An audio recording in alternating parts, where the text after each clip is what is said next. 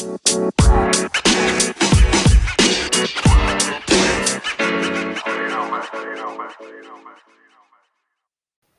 time for chapter 12. Here we go. You slept soundly, Jonas, his mother asked for the morning meal. No dreams? Jonas simply smiled and nodded, not ready to lie, not willing to tell the truth. I slept very soundly, he said. I wish this one would, his father said, leaning down from his chair to touch Gabriel's waving fist. The basket was on the floor beside him in his corner. Beside Gabriel's head, the stuffed hippo sat staring with its blank eyes. So do I, Mother said, rolling her eyes. He's so fretful at night. Jonas had not heard the new child during the night because, as always, he had he had slept soundly. But it was not true that he had had no dreams.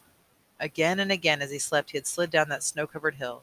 Always in the dream, it seemed as if there were a destination, a something he could not grasp what, that lay beyond the place where the thickness of snow brought the sled to a stop.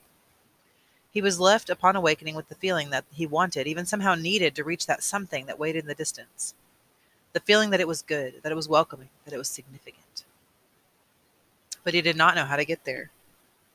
He tried to shed the leftover dream, gathering his schoolwork and preparing, preparing for the day. School seemed a little different today. The classes were the same language and communications, English, commerce and industry, math, science and technology, science, civil procedures and government, social studies.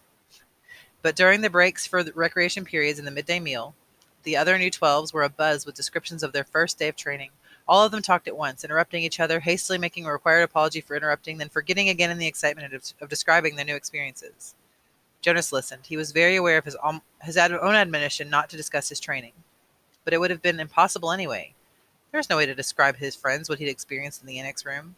How could you describe a sled without describing a hill and snow?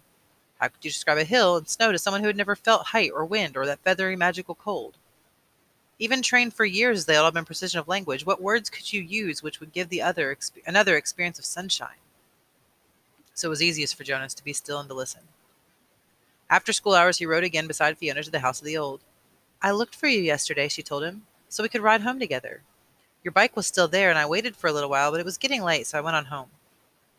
I apologize for making you wait, Jonas said. I accept your apology, she replied automatically. I stayed a little longer than expected, Jonas explained. She pedaled forward silently, and he knew that she had expected she expected him to tell her why. She expected him to describe his first day of training, but to ask would have fallen into the category of rudeness. You've been doing so many volunteer hours with the old, Jonas said, changing the subject. That there won't be as much there won't be much that you don't already know. Oh, there's lots to learn, Fiona replied. There's administrative work and the dietary rules and the punishment for disobedience. Did you know that they use the discipline wand on the old, the same as for small children? Oh, and there's occupational therapy and recreational activities and medications. And they reach the building and break their bikes. I really think I'll like it better than school, Fiona confessed. Me too, Jonas agreed, wheeling his bike into his place. She waited for a second, as if again she expected him to go on. Then she looked at her watch, waved, and hurried toward the entrance. Jonas stood for a moment beside his bike, startled. It happened again. The thing that he had thought of now as seeing beyond. This time it had been Fiona who had undergone that fleeting, indescribable change. As he looked up and toward her going through the door, it happened. She changed. Actually, Jonas thought, trying to recreate it in his mind, it wasn't Fiona in her entirely entirety. It seemed to be just her hair, and just for that flickering instant. He ran through it in his mind. It was clearly beginning to happen more often. First, the apple a few weeks before. The next time had been the faces in the audience at the auditorium just two days ago. Now, today, Fiona's hair. Frowning, Jonas walked toward the annex. I will ask the giver, he decided. The old man looked up, smiling, when Jonas entered the room. He was already seated beside the bed, and he seemed more energetic today, slightly renewed and glad to see Jonas. Welcome, he said. We must get started. You're one minute late. I apologize. Jonas began, but then he stopped, flustered, remembering there would be no apologies. He removed his tunic and went to the bed. I'm one minute late because something happened, he explained, and I'd like to ask, ask you about it if you don't mind. You can ask me anything. Jonas tried to sort it out in his mind so that he could explain it clearly. I think it's what you call seeing beyond, he said. The giver nodded. Describe it, he said. Jonas told him about the experience with the apple, then the moment on stage when he had looked out and seen the same phenomenon in the faces of the crowd. Then today, just now outside, it happened with my friend Fiona. She herself didn't change exactly, but something about her changed for a second. Her hair looked different, not in its shape and not in its length. I, I can't quite Jonas paused, frustrated by his inability to grasp and describe what exactly what had occurred. Finally, he simply said, It changed. I don't know how or why. That's why I was one minute late, he concluded, and looked questioningly at the giver. To his surprise, the old man asked him a question which seemed unrelated to the seeing beyond. When I gave you the memory from yesterday, the one, the first one, the ride on the sled, did you look around? Jonas nodded. Yes, he said, but the stuff, I mean, the snow in the air made it hard to see anything. Did you look at the sled? Jonas thought back. No, I only felt it under me. I dreamed of it last night too, but I don't remember seeing the sled in my dream either, just feeling it. The giver seemed to be thinking. When I was observing you before the selection, I perceived that you probably had the capacity, and what you described confirms that. It happened somewhat differently to me, the giver told him. When I was just about your age, about to become the new receiver, I began to experience it, though it took a different form. With me, it was, well, I won't describe that now, you won't understand it. But I think I can guess how it's happening to you. Let me make just a little test to confirm my guess. Lie down. Jonas lay on the bed again with his hands at his sides. He felt comfortable here now.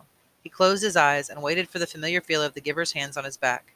But it didn't come. Instead, the giver instructed him Call back the memory of the ride on the sled, just the beginning of it, where you're at the top of the hill before the slide starts, and this time look down at the sled.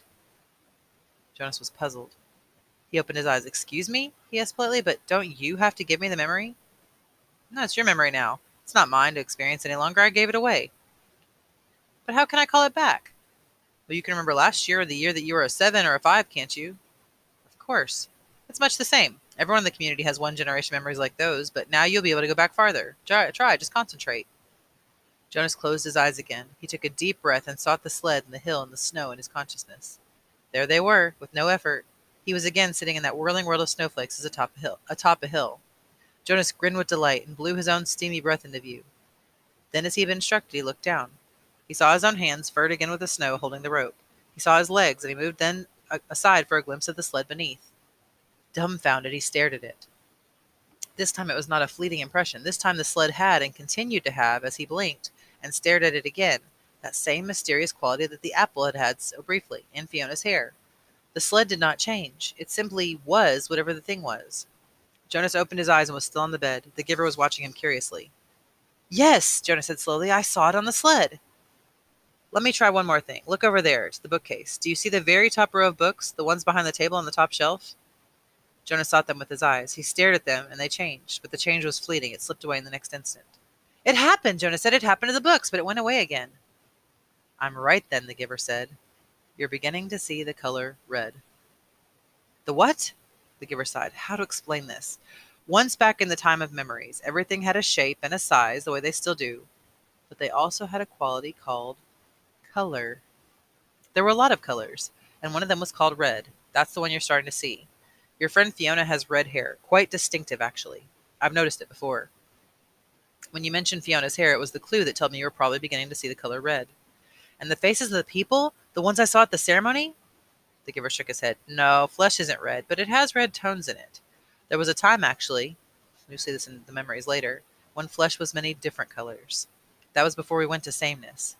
Today, flesh is all the same, and what you saw was the red tones. Probably when you saw the faces take on color, it was wasn't as deep or vibrant as the apple or your friend's hair. The giver chuckled suddenly. We never completely mastered sameness. I suppose the genetic scientists are all hard at work trying to work out the kinks, the kinks out. Hair like Fiona's must drive them crazy. Jonas listened, trying hard to comprehend. And the sled, he said, it had the same thing, the color red, but it didn't change, Giver. It just was because it's a memory from the time when color was. It was so. Oh, I wish language were more precise. It was, the red was so beautiful. The giver nodded. It is. Do you see it all the time? I see all of them, all the colors. Will I? Of course. When you receive the memories, you will have the capacity to see beyond. You'll gain wisdom then, along with the colors, and lots more. Jonas wasn't interested just then in wisdom, it was the colors that fascinated him. Why can't everyone see them? When did colors disappear?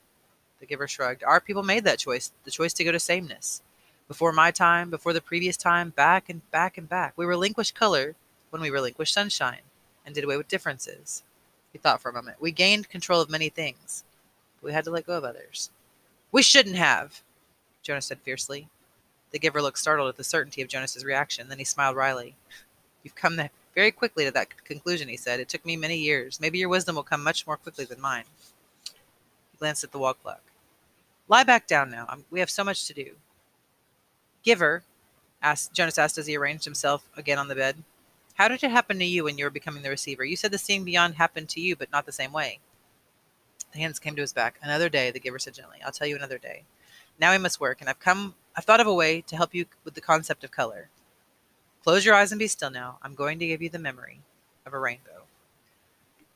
All right, so we've just found out in Jonas's world they don't have color. Skin's all the same, colors all the same color. Everything, you know, nothing everything has different shades, but nothing has nothing has different colors.